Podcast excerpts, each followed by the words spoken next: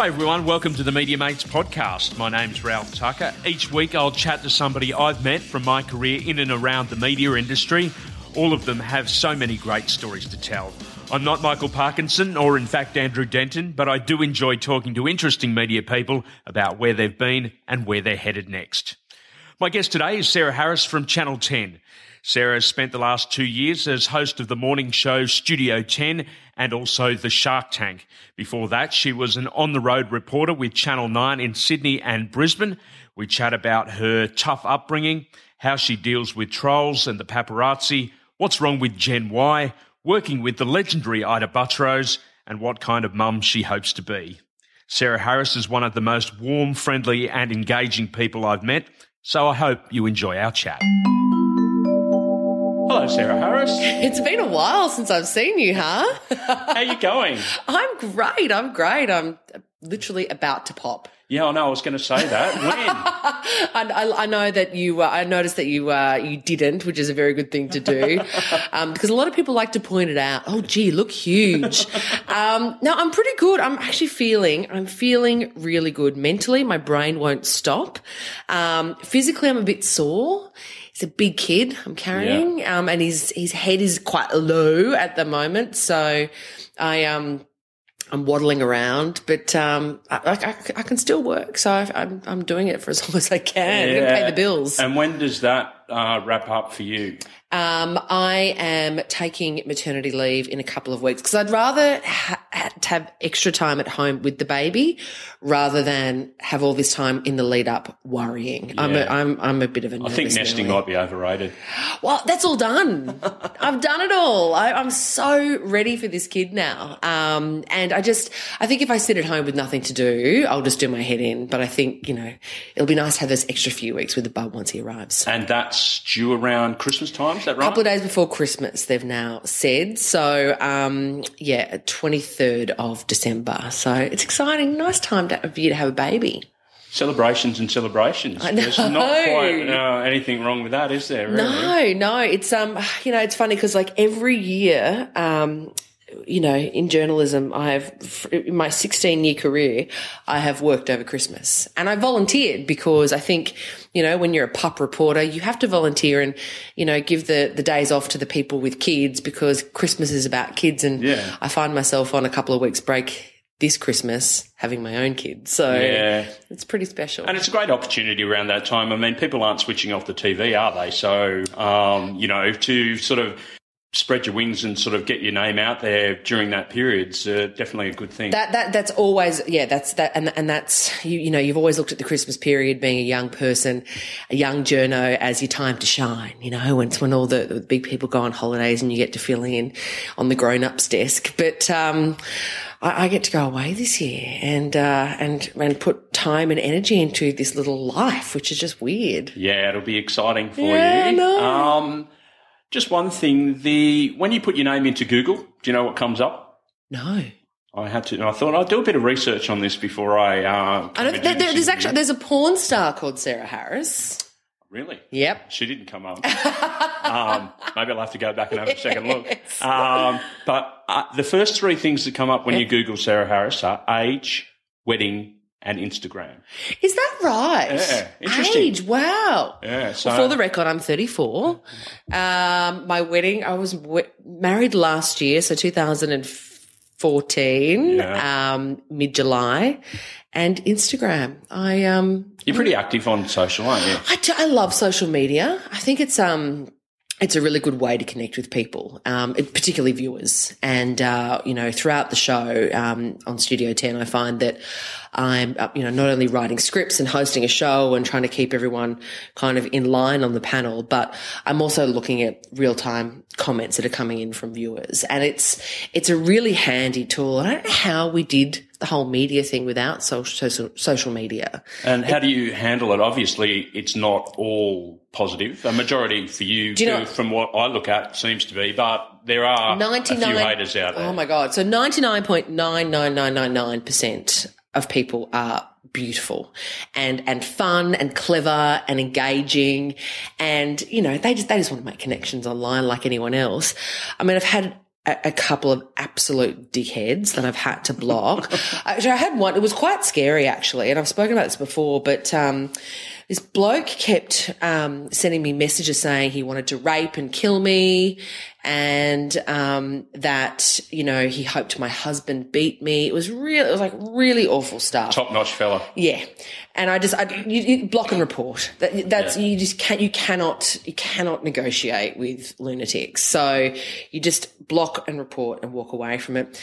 If people are just a bit like they're, they're kind of acting like dickheads and just throwing you a bit of heat, Yeah. I like to push the mute button because what happens? They don't know that you've muted them. Right. They don't can't see that you've blocked them. They can only see they can't see anything. They think you can still hear them. So as they rant and rant and rant and rant and rant, they're thinking that you're seeing it, but you're not.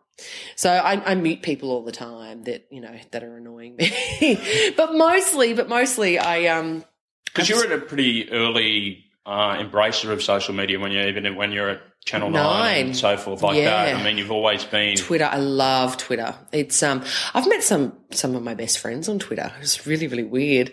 Um, uh, yeah, I, I think you know, particularly it started out as a reporting tool, um, and was came in very handy when I was reporting on things like you know the Queensland floods and um, the Victorian bushfires and things like that. Um, but you know, Inst- Instagram's a bit more fun. It's a bit more personal. I was thinking about getting Snapchat.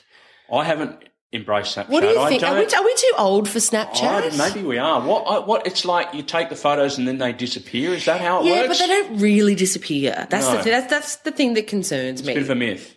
Yeah, we can screenshot it, of course, Right. and um, and Snapchat's just released this new policy that says that they own all of the photos that are sent through Snapchat. So you just think, Yeah. oh god, if I if I put something, not that I'm going to be you know putting anything risque up, but Yeah. the whole point is is to be a bit fun and a bit shocking, but.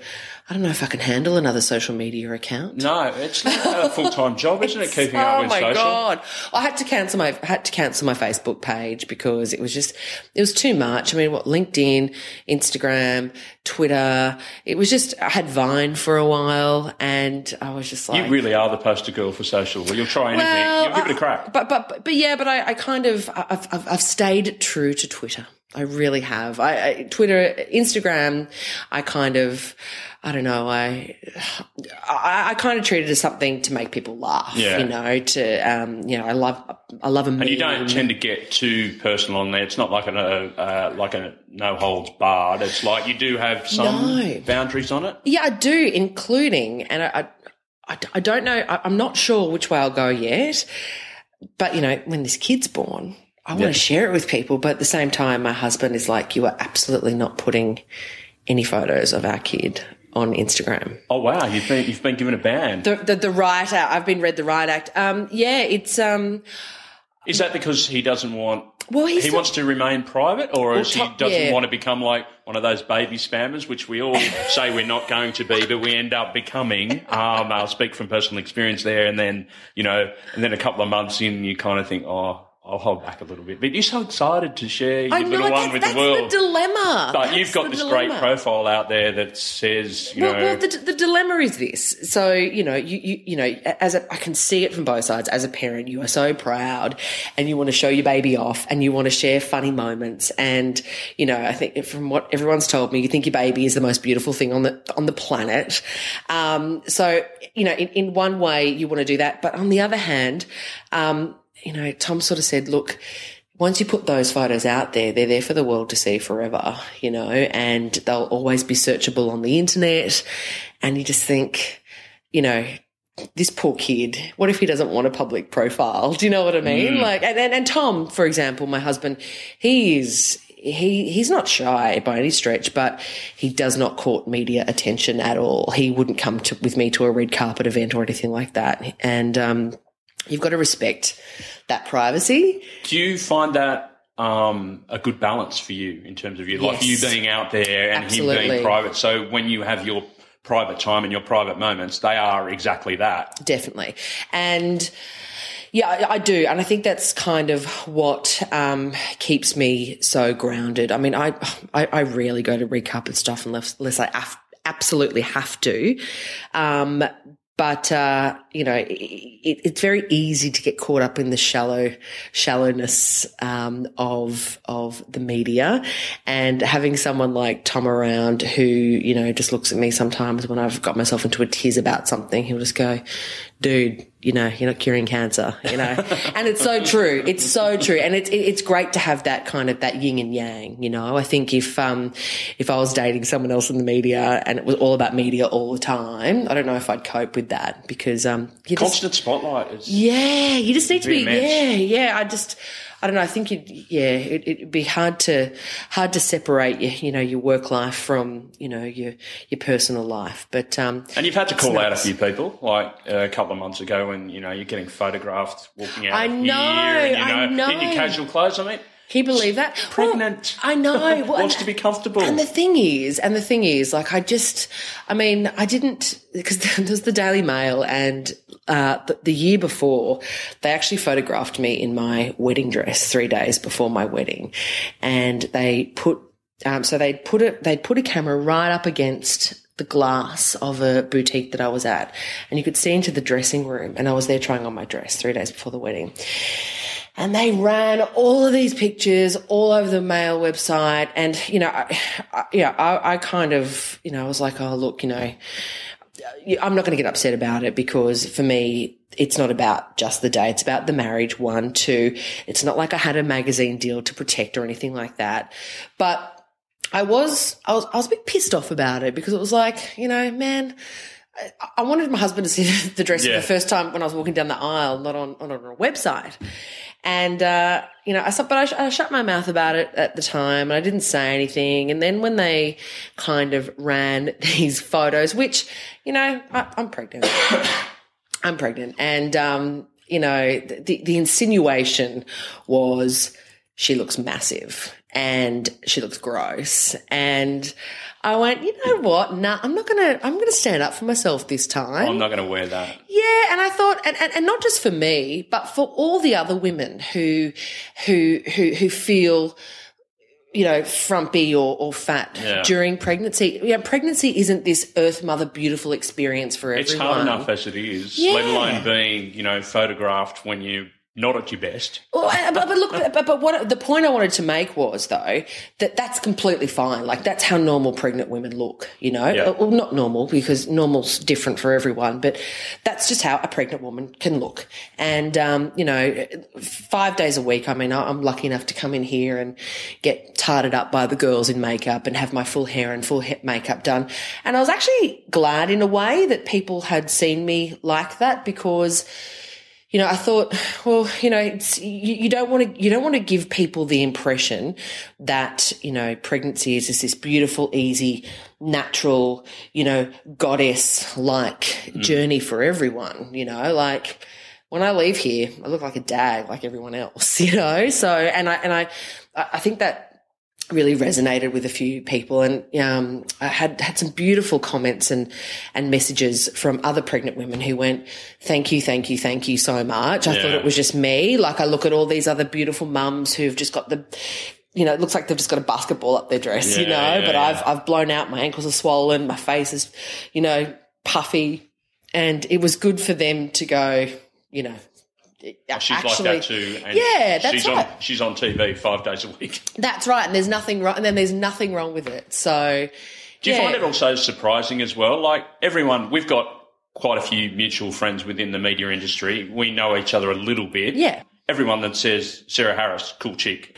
Is it surprising that people are like that interested in what you do outside work and stuff like that? Yeah, it, it is, and I think it's just it's uh, uh you know this uh, Daily Mail has definitely changed it up a bit. Like you know it's sort of you know E D F G H I J K list celebrities, yeah. celebrities, and I use celebrities with quotation marks around it, because um, you do think, you know, I, you know, I've just hosted a little morning show. You wonder why people even care, um, but you know, they've they've they've got a they've got to kind of fill, um, fill pages and, and, and get clicks and, um, it's, it's, it's cheap content. Apparently when, um, I was photographed in my wedding dress, um, the Paps sold the photos to the Daily Mail for like a hundred dollars each. Wow. Big spenders out I know, which which I was like, am I not worth more than that? That's kind of depressing, Oh, Come on. you know. Yeah, yeah, yeah. Um, but yeah, like apparently starting starting price is like fifty bucks, and I was like, oh, god. Um, but yeah, so it's um, it's uh, it, it, it is it is a bit strange, and you know, but I just I don't get caught up in it, you know. Like I I, I don't go to things very often. I'm I'm I'm a bit of a homebody, and um. I don't know. Like I just, I don't know. I don't really have celebrity friends or anything like that. I just, I just kind of like coming to work, doing my little thing, and then, um, and then heading home. Studio 10, talk to me about it. It looks like a whole lot of fun every fun. five days a week. It's been going for two years now. Two years. We just celebrated our two-year birthday, which is amazing. Um, because, God, we didn't know how long it would stay on air. Well, you know? your lead-in show went for the high jump fairly early. Didn't It? Yeah, it did, and it was re- it was a really shitty time um, because you know we had friends who were working on the early morning news and the eleven o'clock news, and also Wake Up, who lost their jobs six months in, you know, and. Um, that's that's really hard to watch your, your mates lose jobs. I've been made redundant before back in my early days, which is probably why I live in constant fear of losing my job. We all do. Yeah, well, that's right. Well, I was um, I was at Channel Seven at the time, and I was made redundant from a show um, which was supposed to be a two-year run. It ended after three months. Um, but yeah, look, it was um, it, it was it was a gamble, I think, leaving nine and coming over to ten to try something new. But I'm really glad I made the decision. Yeah, and you've got Shark Tank as well. Um, Shark so- Tank, which I just finished shooting actually, which Right. was hectic but amazing. Um, that was pretty pretty awesome. We shot 110 pictures in three weeks. Wow. Yeah, it was tracking. full on day. So like 12, 12 hour days and, um, they just do pitch after pitch after pitch. I think, um, the Sharks spent something like 10 million bucks this year on investments. So, um, that's wonderful. But yeah, like it's just, I mean, you know, sometimes you just got to, I had, was at nine for 12 years and I think sometimes you have to roll the dice and go, what else is there? You so know? what prompted that transition? Obviously, going from on the road reporter Yep. to now host. Uh, do you find yourself getting itchy feet at time, like watching the news at night, just thinking, "Geez, it's a big story. Gee, I wish I was there." Yeah, and you do, thing. you do. And I mean, I was on the road for 16 years and I loved every second of it. And I've got to say, I, um, like when something like the Paris massacre happens, I mean, you don't, you, you don't kind of get excited about it, but you think, God, I wish I was there. I wish I was part of that, you know, talking to people, that type of thing. I've, um, finding out. It's yeah, th- that's like- right. And being part of history in a way, you know, and, um, yeah, I, I, you, you do, you do get itchy feet and you do miss it. Um, I actually went down to cover the Adelaide bushfires earlier this year, um, in January, um, and basically anchor Studio 10 from there, which was good to get out. It was good to get out and, um, roll your sleeves up and, and get back to doing kind of just good, solid reporting. And, um, we got really good feedback from that. But it's good that I can have a job where I can sit at a desk and, you know, a lot of it's live, improvised, you know, stuff. I'm keeping a, a panel of extraordinary journos in Joe Hildebrand, Ita Buttrose and Jessica Rowe. Um, keeping them, the, the conversation flowing with them. So you're almost like a traffic cop in a way. Aren't you? I know I am. I am. They keep calling me the bus driver, but um, and look, and sometimes it's switching gears. I mean, God, you know, you're switching gears from you know one minute. You know, the Paris massacres to the next minute, you know, talking about why Kim Kardashian wants a push present after her baby's born, you know. But I think um, it's it's it's it's it's really wonderful training, you know, and it's been, um, it, you know, I've just been kind of thrown in the deep end. Like, so I was doing a little bit of presenting at nine, um, but my confidence just soared when I got here because you didn't have time to think, you just do it.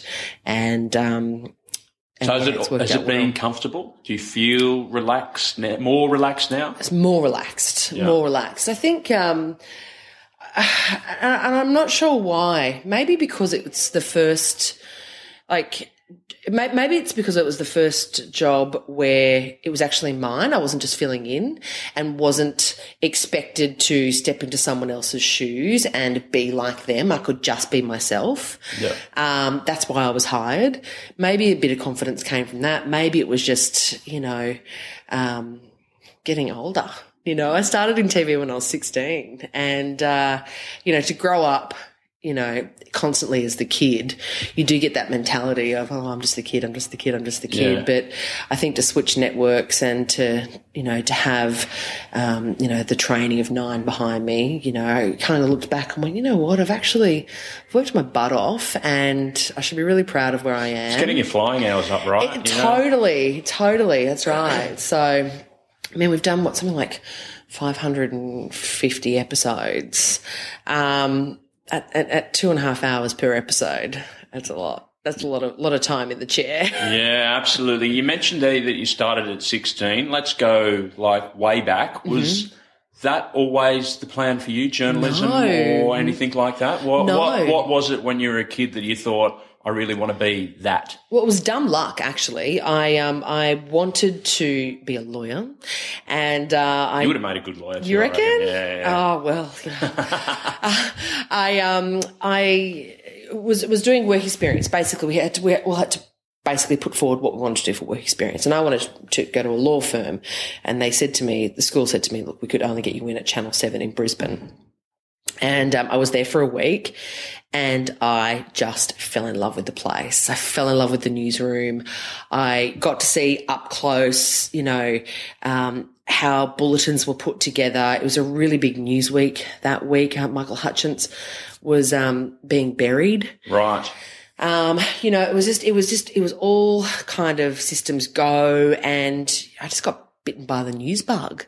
And then after that, at the end of the week, because I was coming in early, like sweeping floors and they're like, why are you sweeping floors? I'm like, I just want a job here. And, um, they actually gave me a job recording the news on weekends. So while I was in grade 12, I was doing that every second weekend. Yeah. And, um, I just made coffee for people, did photocopying, you know, did shot listing, whatever they wanted me to do. And, you know, did that for a couple of years. And then they said, do you want to, do you want to have a go at writing the weather? And I was like, absolutely, you know, and then from there it, you know, became, you know, would you mind going out and doing this quick interview for one of the journalists in the newsroom who's tied up? Yeah. And then that becomes, can you write this? And that becomes actually just put a voice down. And then that becomes, actually you're going out to do the story. It's So- just being there Yep. and being useful in whatever capacity you want to be. I, my experience is exactly the same. Just Really? turning up in radio and just being there, and all of a sudden you're doing jobs that somebody else is too busy to do, and mm-hmm. then you're there one day a week, and then it's four, and then it's like you're part of the team. And I guess. I think a little bit of that has been lost in the current day, wouldn't you say? It's oh just Oh my like God, people yes. don't seem as eager to do stuff for nothing. I know. It's general manager on Is- day one are, or we- bust. are we old? Because, like, 'cause I think, I, what, how old are you? Uh, I'm 38, so Yeah, I'm on the cusp. So you're an X, you're Gen X. Yeah. I'm on the cusp of X and Y. And I but we kind could take you as an ex. Yeah, I know, I know. That's what I, was- I like to claim myself as an ex. Um, like I'm just on the cusp. Um, and it's very debatable that cusp. But yeah, I know I, I'm the same. Like you see, sort of kids walk through today, and it's not. And I never thought that I'd be a back in my day kind I of guy. know, But I know. and you sort of, you know, and look, it, it, it would be unfair to tar all Gen Ys with this brush, but sometimes you just look at kids and you think, you know, and, and the way they speak to older people and how, I don't know, like I was just very scared and very respectful of it. I was like a church mouse in the Yeah. newsroom back in the day. And then you see these little Gen Yers walking around kind of, you know, high fiving people and demanding to be, you know, called senior staff, and you're like, yeah, what happened? yeah, I don't know. You Is it just the way that they've Or- grown or- up or- in this generation? I don't know, and, and even the way, like. uh, We, we had we had a kid had I heard some kids talking about how badly they're paid in the media, and they're like, oh, you know, eighty thousand dollars a year. Oh my god, I almost frigging died. I was like, Yep. when I started back in my day, like my first big job was twenty three thousand dollars a year. Yeah. And um, you know, I was getting paid twelve bucks an hour to record the news at Channel Seven. Um, you know, when I was at high school, Oh, and I thought that was huge. Yeah. And you and you know, you just sort of think. Man, like that's that's good coin. That's really good coin. you Oh, know, It's funny that a couple of weeks ago I had an instance with a, you know, a, young- a younger person said to me, so I said, she said that she was leaving the weekend shift. And I said, oh, really? How? Said, how long have you been working weekends for? She said, 18 months. She said, how long have you been doing it for? I said, 20 years. Yeah. And her face just dropped and I was just like, you do what you have to do. You know, you know, news and, and, and media is not nine to five, Monday to Friday. It's 24 seven, No, you know, right. and increasingly it has become more so, you know, it's just, I just the mentality these days is just a whole lot different to, you know, trying to get in and trying to get a start and being eager and enthusiastic about, you know, trying to do what you want to do and formulate your career. I don't know. I mean, Chris, Christmas Day, New Year's Day, I had them off. I, I only started having them off when I got to 10 two years ago, and I was 32 years old, and I'd been working in TV since I was 16. You just, you do it. You work, you work every public holiday, you suck it up, and you be thankful for your job, and you're thankful for the experience. Yeah, Mm. so I don't know. We'll throw the uh, the younger generation out the window, mate. We're, get- we're, we're going to get so trolled after this conversation. Oh no, it'll be fine. Um, so tell me about growing up. You were Sydney born but Brisbane raised. Is that Yeah, right? a bit of a, a bit of a mutt and a bit of a, a gypsy actually. Um, yeah, I'm born in um, born in New South Wales. It, it just it, it annoys people so much that I was born in New South Wales, and you know I'm a fierce, fierce Maroon supporter. Um, but I was born in Western Sydney. Yep. Um, in Mount Druitt, uh, single mum, a bit of a rough start to life. And when I was seven, moved to Queensland, um, just like Charlotte and uh, Charlotte and Scott did in Neighbours, um, to live with my grandparents. Right. And then we and we stayed there um, until um, I was 27 when I moved back down to Sydney for work. So. Yeah, I've sort of flicked between the two, but I would say, even though I was born in New South Wales, I'm, a Queenslander. Yeah. And people hate it when I say that, but I just, you know, for me, it was a, it was That a were of a- years. they were, you know, they really were. And, um, you know, I, I, you know, I just, I grew up on um, Bribie Island, which is a, um, it's it's an island accessible by a bridge, but uh, it's just, I mean, you're surrounded by the beach, and you know, I had my childhood on bikes and dancing and that sort of stuff. So, yeah, it was um, fond memories and good times. What did you learn from that experience? Like you said, you had a bit of a disjointed upbringing. Has that formulated you as a person? Absolutely, absolutely. Um, yeah, yeah, it has. It's uh, it's it's taught me never to take success for granted. It's taught me to work my absolute ass off on things. Um, I was a housing commission kid and we didn't have any money. And, you know, my mother, who was, you know, 18 when she had me, a week after her 18th birthday, I was born. Um, you know, she had the weight of the world on her shoulders, but she still had really good advice for me. And that was, we might not have much money, but you can work really hard at school and whatever you work hard for, you know, you will get. And I did. I pushed myself as a kid and, you know, and even when we first moved to, to Queensland, we lived in caravan parks, you know, for a couple of years. We just had no money. We were just so broke, you know. I got called the, the poor kid at school and missed out on going on excursions and, and that type of thing. Mum did the absolute best she could, but, you know, with two kids, it was, it was really tough and, and not much family around. Um, so yeah, so that, it- it's taught me, it's taught me, um, yeah, def- definitely empathy, definitely to be so grateful for what I have now. And a hard work ethic. And, the and, and, and, and work your bloody ass off, you know? Um, so when, when the whole struggle street thing happened on SBS earlier this year, I mean, that was, that was in Mount Druitt and, you know, not all of Mount Druitt is like that, of course. No. Uh, my grandmother still lives out at St. Mary's. I go and see her, um, often, but, you know, there are pockets like that. And, um, it's, you know, it's, it's really hard for these kids who, you know, might not have the opportunity of leaving like we did. And, or, or, or, or they might not have, you know, a family member or a teacher or, or, or someone, you know, older than them who believes in them and wants to see them succeed. And I had that. And, um, and I'm forever grateful for that. yeah, well, I work with Mark Geyer at Triple M, as you know. love him. And Do you know what I A love about him as well? yeah. That he still lives in Penrith and he loves the place. Yeah, I think that's it. yeah, that's great. Um, he's a guy that, you know, he'll openly admit went off the rails when he was a, a, young footballer. I mean, he had the world at his feet and whatever, but it wasn't until he had kids that he woke up to himself. And now there's not a more respected or respectable guy when it comes man. to listening to people and being friendly and kind and or something that you wouldn't have expected from him 20 years ago when he was running around for Penrith. Um, fun fact, yeah. fun fact, when um, when he was a young footballer, my mother was a bartender at the Colyton Hotel and used to serve him. Wow. So there you go. Yeah, yeah. so uh, how how life changes. But yeah, he's a good man, he's a good dude and you know, I think, you know, um, by and large, people people of Western Sydney, they're just it's bloody hard workers, you know, just good sort of down to earth, soul to the earth people, you know, who are just trying to provide the best they can for their families. It's about opportunity, right? You mentioned totally. that before. It's just like some people, you know, go seeking it, other people are afforded it. Yep. Um, it's what you make of it, isn't totally. it? Really? Yeah.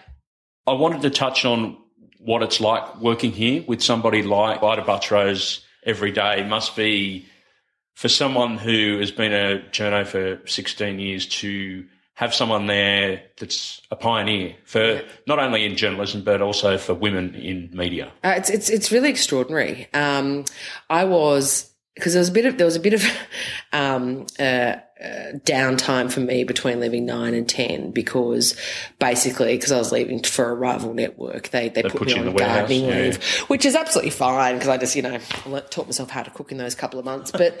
Um, not being on air every day, it does, you know what it's like. It, it kind of, it can zap your confidence. Being on air is almost like oxygen. Yeah. And, um, so I, so I felt a bit out of practice and I was like, how, I had too much time to think. I was like, how in God's name am I going to be able to, you know, direct a panel that Ita Buttrose is on? I, I can't do this. I, I, have bitten off way more than I can chew.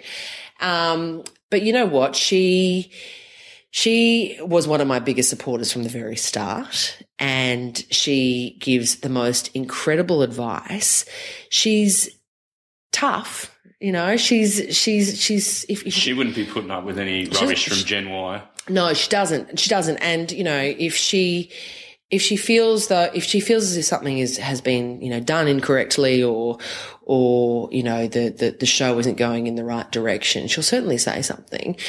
But at the same time, she's also the softest, sweetest woman you will ever meet. Like she has been amazing all through my wedding wedding period was amazing and has been so excited and so cute about this baby coming. Um, you know, and, and, and really kind of being a support for me in that way as well, much like Jessica Rowe, who's just like the big sister I'd never had. Um, it seems like an odd mix, but at the same time, like it, it just seems to, to gel together. It works, doesn't it? Yeah, yeah. she's uh, yeah, it is because you know Ita's obviously the matriarch, and that's the other thing, you know, like she's, she comes across prim and proper, but man, she has a wicked sense of humor. She can like have us crying sometimes with laughter. She's hilarious. I'd imagine she'd have some of the best stories in relation to media, having to work for the Packers and so forth. I know. just uh, just that rich history of, of of doing that and being around in the you know those formative years of the '60s and the '70s, and it would be amazing. She's a vault. She's a vault. She's yeah. not going to tell anyone that. Um, she, uh, you know, and I think that's why she's been such a survivor. She's she's just so professional, and you know, she she doesn't speak out of school, and you know, she's got these incredible manners, but at the same time, you know, she's she's a good chick. yeah, she's a good bird, you know, like, and, and that's the word, not a woman, a yes, bird, yeah. you know, she's, you know, she, she you know, she's, uh, doesn't take herself so seriously, but she's also got this decorum and, um, you know, this, uh, presence about her, which just makes people stop with mouths agape, you know, and sometimes you're a bit frightened of her, but the next minute you're absolutely cracking up with her. Mm. So yeah, she's a, I, I, I, must say, like looking at my life, sometimes I think, holy moly, I get to work with Ita Buttrose every day, yeah, you know, on a panel with her. it's freaky. It's, and, and, and just a real privilege, to be honest with you, a real privilege. She's a, a superstar and, you know, someone who's not just my colleague, but someone who's my friend. Yeah, that's awesome. Yeah. And you've got, um, You've got Jono Coleman running the floor, who's another industry veteran, but he's just a guy you know, that he, has gone from you know, being what he was to uh, overseas superstar to coming back home and uh, again someone who has so many great stories. Oh my god! And he does not. He's not shy about telling you them. He emceed my wedding. He was hilarious. And um, look, I, I, love I love Jono. He uh, he uh, he had me over to his house for um, Tom and I have t- over to his house for for drinks before we got married, and he's got this um, this underground bunker with all of his television memorabilia. And you know, you just think, man, you've just been around the block so many times. He started when he was really young in TV, Yeah. and you know, he's met every celebrity under the sun. Has amazing stories to tell about each and every one of them. Has you know, partied with the Rolling Stones, and you know, worked with some of the biggest names in the business. Um, and he's actually a really soft, lovely guy underneath it all as well. Like he, um, he loves a yarn. That's what he he loves coming up to you and, and telling you what he's got up to on the weekend or, or making a, making an inappropriate joke off air, which sometimes spill over to on air. Um, but again, he's got a wicked sense of humor. He's just an industry veteran, you know, and, um, he, he's got a great work ethic. I mean, he's, he's in early every morning. He's, you know, he's doing the, um, the advertorials, which pay our bills every day. You know, where he, I, I just think he's incredibly, supremely watchable and entertaining. And yeah, I consider him a very dear friend as well. It's just a lesson though for everybody, isn't it? In terms of no matter how big you make yourself, you've always got to be prepared to dig in and do the hard work because, I mean, you know, touch wood, you never know when it's going to end. Precisely. What did what did um what did um what's his name um. Oh God, I've forgotten his name. He Piers Morgan. Piers Morgan's famous quote is "One day you're cock of the walk, and the next day you're the feather duster." you just don't know where it's going to go, and uh, there is there are, there is there is no room in this game for egos.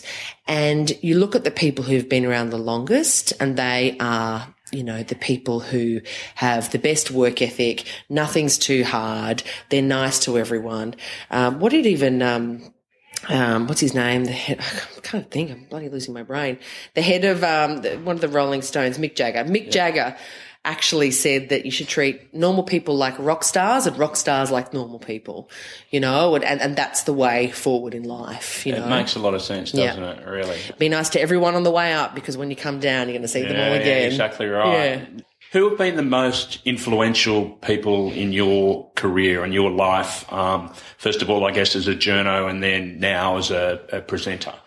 Um, look, I think, and I have so many different people um, that I look up to and who I've kind of tried to emulate for a number of different reasons. For example, I guess I'll start with the most recent. Um, you know, Jessica Rowe has been fabulous in teaching me to be honest on air and just to be yourself and Is that hard to actually share part of your life? of course it is. Yeah. And I, I tell you why, because if you're hiding behind a persona, if people don't like you, they don't like your persona. But if you're warts and all who you are, if people don't like you, they genuinely don't like who you are. And letting go of, of that control can be a bit scary at the start. Um, but I, I've, I've watched Jessica do it and she, in the, the last couple of years, she has just become so bold and so brave, and she doesn't give a stuff what anyone thinks of her. And I love that about her. Um, same with Joe Hildebrand, actually. He has been.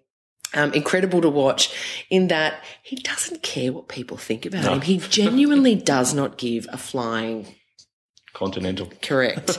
um, he, you know, he just, but, but, but for him, it's because it's about the work and what he's putting out, his output, rather than what everyone thinks about, you know, thinks about what he's putting out. He just, you know, he's a real worker bee. He, is always like he sits there on set and writes his bloody Daily Telegraph columns, you know, in the ad breaks. He's I don't know how he finds the working. time. He's prolific. Like you sort of think about what he was doing last year. He was here. He was doing Drive on Triple M. He was writing columns, and then He's tweeting, live tweeting during Q and A every week. I'm just like, man, do you not sleep? I know. No, he's, he's a workaholic, and um, he's, he's from a similar background though as me. You know, single mum, has a commission home, doesn't take anything for granted. Constantly thinks that his job is about to be ripped out from underneath him, so constantly keeps working. So he looks uh, he looks valuable, but.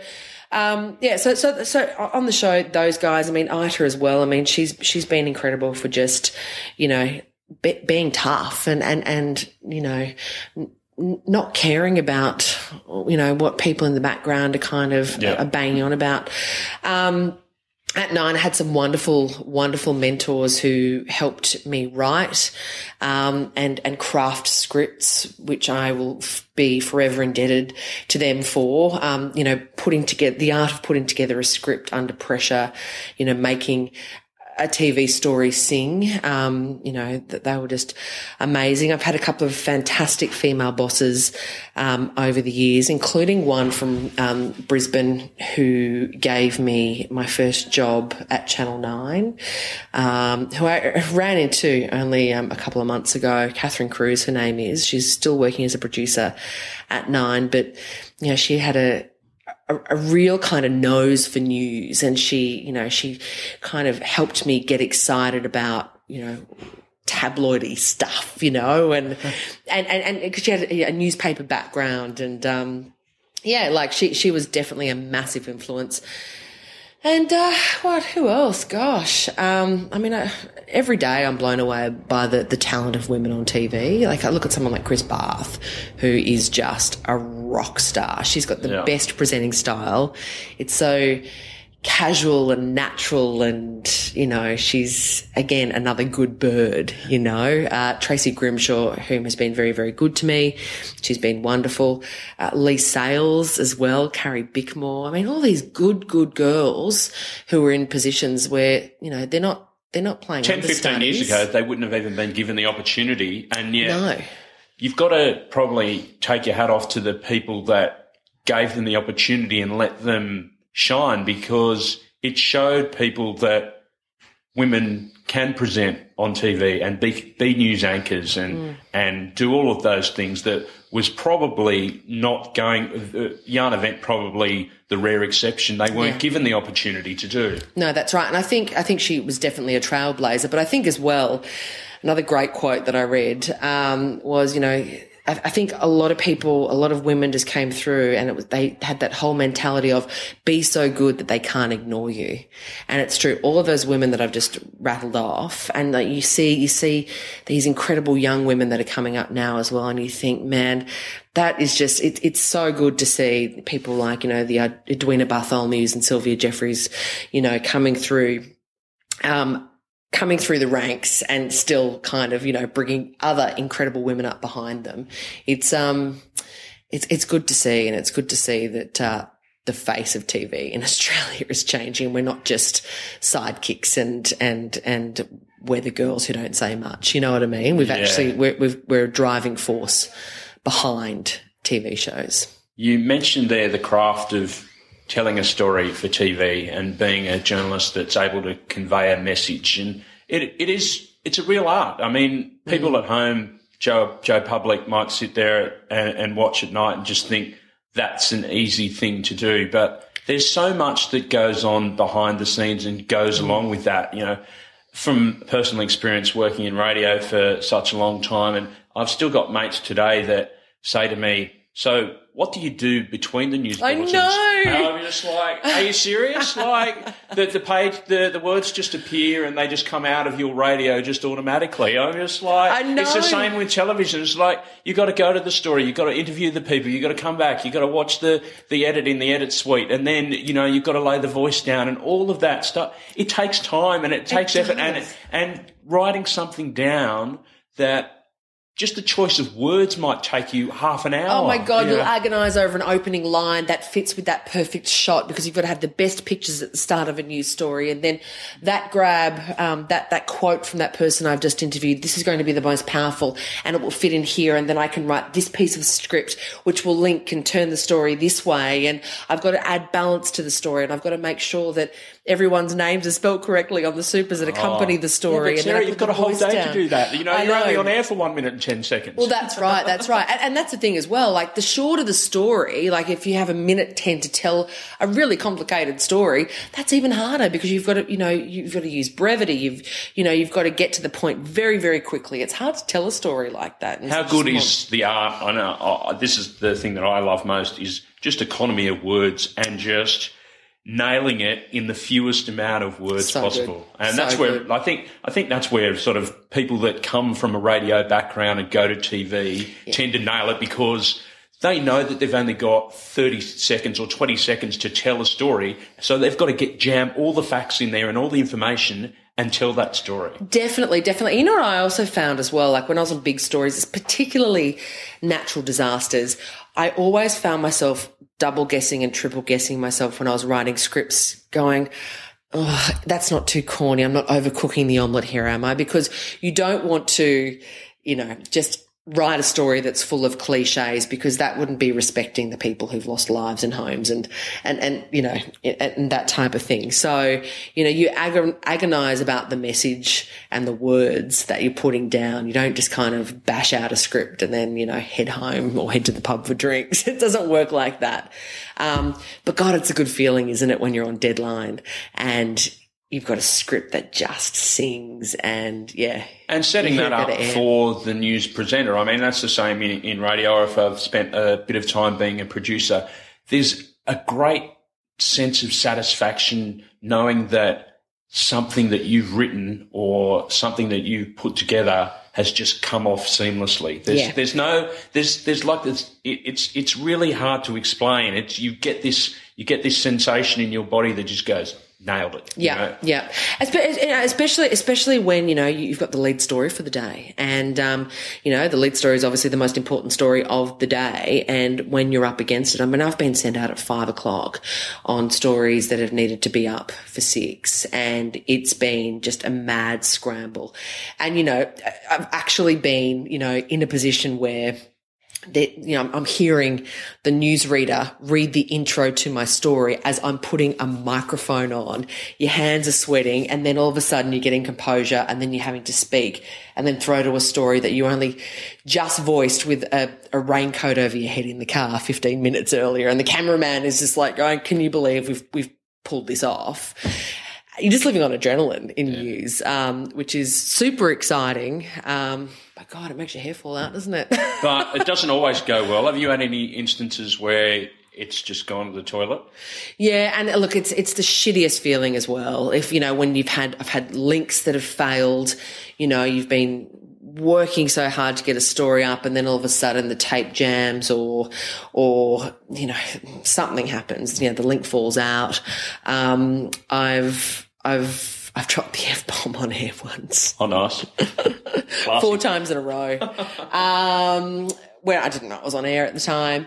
And look, you know, some, sometimes, and you can feel it. It's almost like, you know, when you fall off a bike, falling off a bike as a kid and it wouldn't happen quickly. It would all feel like it was in slow motion. Slow motion like a car accident. It's like that. It's like that. And, um, oh my God, I've certainly had a number of But those. the thing about it is, is that you fall off the bike.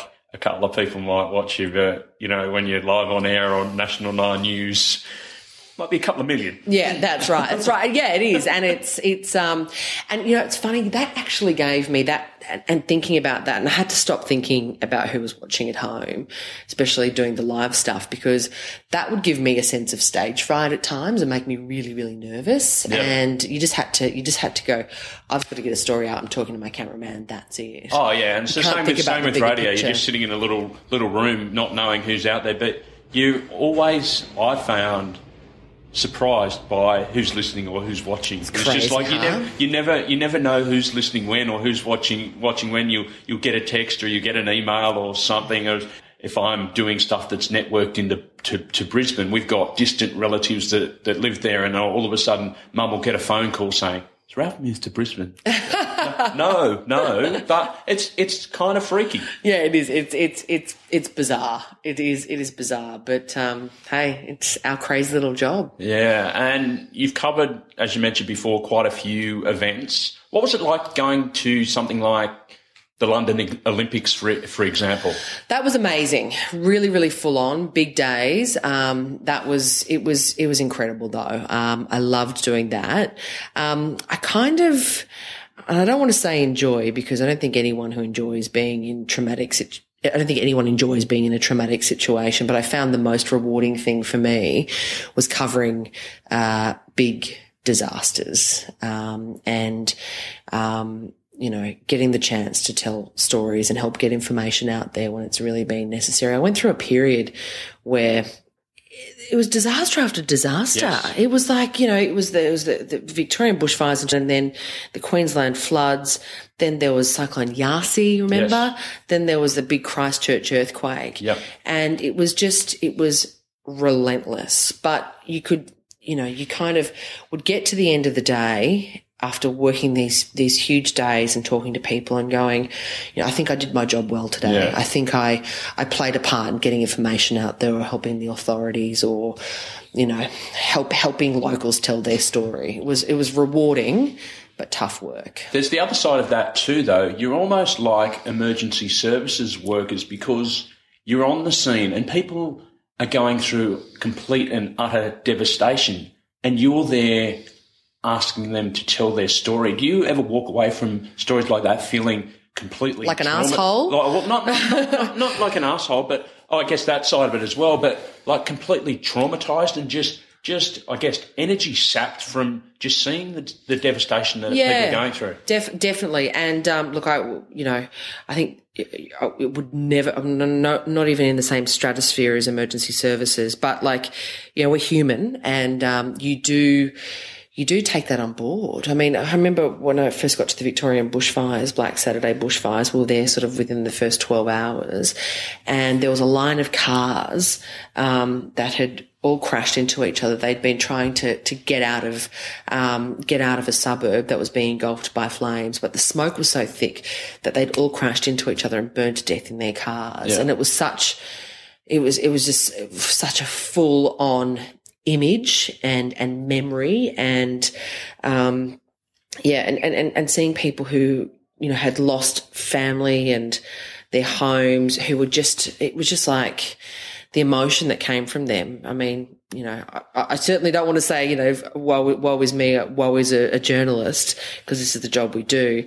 But God, you you can't help but, but take it on board. And, you know, it's, uh, it's, it, it's, it's, it's a bit relentless to, um, to be in those situations. And you also grapple as well with the whole thing of, sh- should I really be here as a journo? You know, like, do I, do, you know, do I need There's that be- moral dilemma. Is There really, like, look, there is. you're being. We do um, have a job to do. Yeah, you've been ridden hard by your boss to sort of get it done and, you know, talk to these people in uh, traumatic circumstances. But at the same time, you're like, I don't want to go up and ask these people how they feel.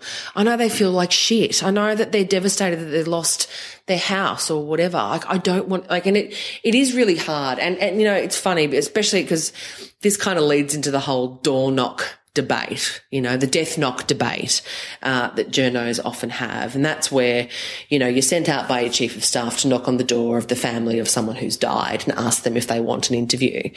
And, you know, some people, they answer the door and they call you a vulture and you feel like a vulture and it's a really shitty position to be in.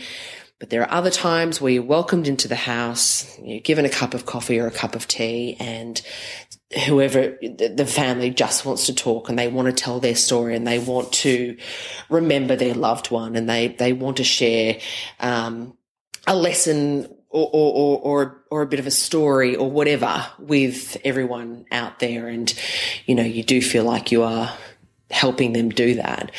Look, it's, it's, it's, it's a, it's a moral dilemma that journos face every single day. Yeah. And, um, you know, when, when people call you that, you do think, shit, am I? you think probably, yeah. probably, yeah, yeah, yeah. Probably, yeah. but you've still got a job to do. Um, I guess well, just you've been very generous with your time That's all right. today. We'll sort of wrap things up in a minute. Just a couple of things. We touched on it earlier about you know your Gen Y numbers there that don't really necessarily pull their weight, but what advice would you give to somebody who is an aspiring journalist or a TV presenter? I would say be curious and be really hungry. Um, don't get into media for the fame. Get into it. you- You're looking at it at the wrong way if that's what you're after. You know, it's um, sort of like Or the pay? or the pay. No, no, definitely not.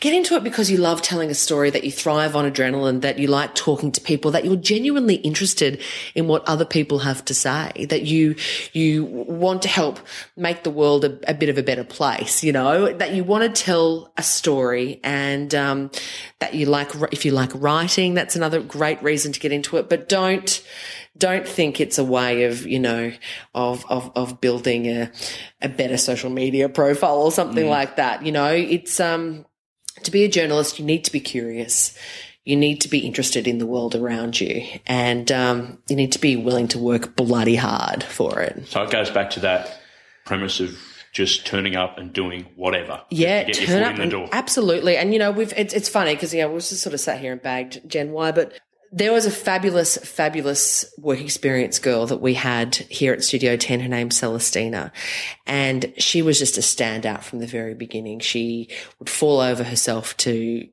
do the most menial tasks. Anything we wanted, she was on it. She got a job within three months because she was so good that she couldn't be ignored.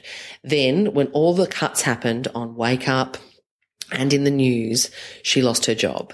Ita was so impressed with her that she went to the boss of Channel 10 and said, This girl is so good, you need to give, give her job back. And she got her job back. Wow. So, you know, don't think you know it all. Be re- willing and ready to learn, um, and work hard. And it's yours for the taking. Really, it's it's it, you know, I, I grew up with nothing, and you know, this whole thing of like, it, no, everyone's not created equally, but you know, if you're if you're willing to work hard for something, it's totally yours. You can so get it. That's great advice. Yeah. Um, finally, what's what kind of mother do you think you'll be? Uh, a good one, I hope. Um, I think I'm pretty relaxed. I think I'm pretty relaxed, but apparently that can change after the kid arrives. um, look, I, I, I hope I'm a happy mum. I hope I'm, I don't get too stressed out. I think I'm pretty relaxed. I'm having a boy, um, which I feel is a really big responsibility because I think, um, it's important to raise strong, good men, um, particularly when we're seeing a, a domestic violence crisis grip our nation at the moment. I keep hearing that boys are just beautiful and they love their mums, which is great. Um, I'm, I'm looking forward to having just a little boy who loves his mama. Um, but yeah, I, I, Is there anything that you're scared of or worried about? um,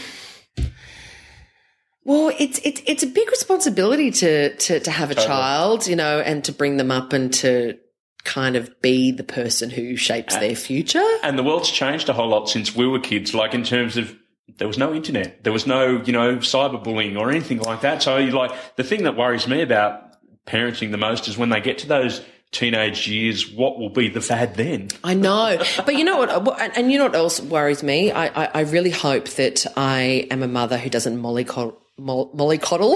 Is that right? Um, I really hope I'm a mother who doesn't mollycoddle their kids, and I, I want my children to grow up being resilient and strong, and I hope I can do that by being a strong female role model for them. Just give them enough rope and then just pull them back when you need to. Yeah, you that's know? right. The independence thing is a, is, is a great thing to formulate their own personalities and views and all that kind of stuff. Exactly, exactly. Give them enough rope, and maybe they'll do rope tricks, as Andrew Denton once said. Sarah Harris, thanks very much for your time. Pleasure, Ralphie. There she is, Sarah Harris from Channel 10. I'm sure you'll agree that she's just so enthusiastic about everything she does in life and deserves every bit of success that comes her way. If you really enjoyed my chat with Sarah today, send her a tweet at Sarah Harris. I'm sure she'd be happy to receive that. We've also got a Twitter account here, which is at Media Mates AU. There's also a Facebook page, so please check that out by all means. And also head along to iTunes and leave a review, uh, subscribe, and also leave a rating. That'll make sure that other people find out about the show. So that'd be greatly appreciated from my point of view as well. I've got some really exciting guests lined up for the next few weeks for the show, so I hope you can join me on the next episode of Media Mates. My name's Ralph Tucker, and I'll catch you next time.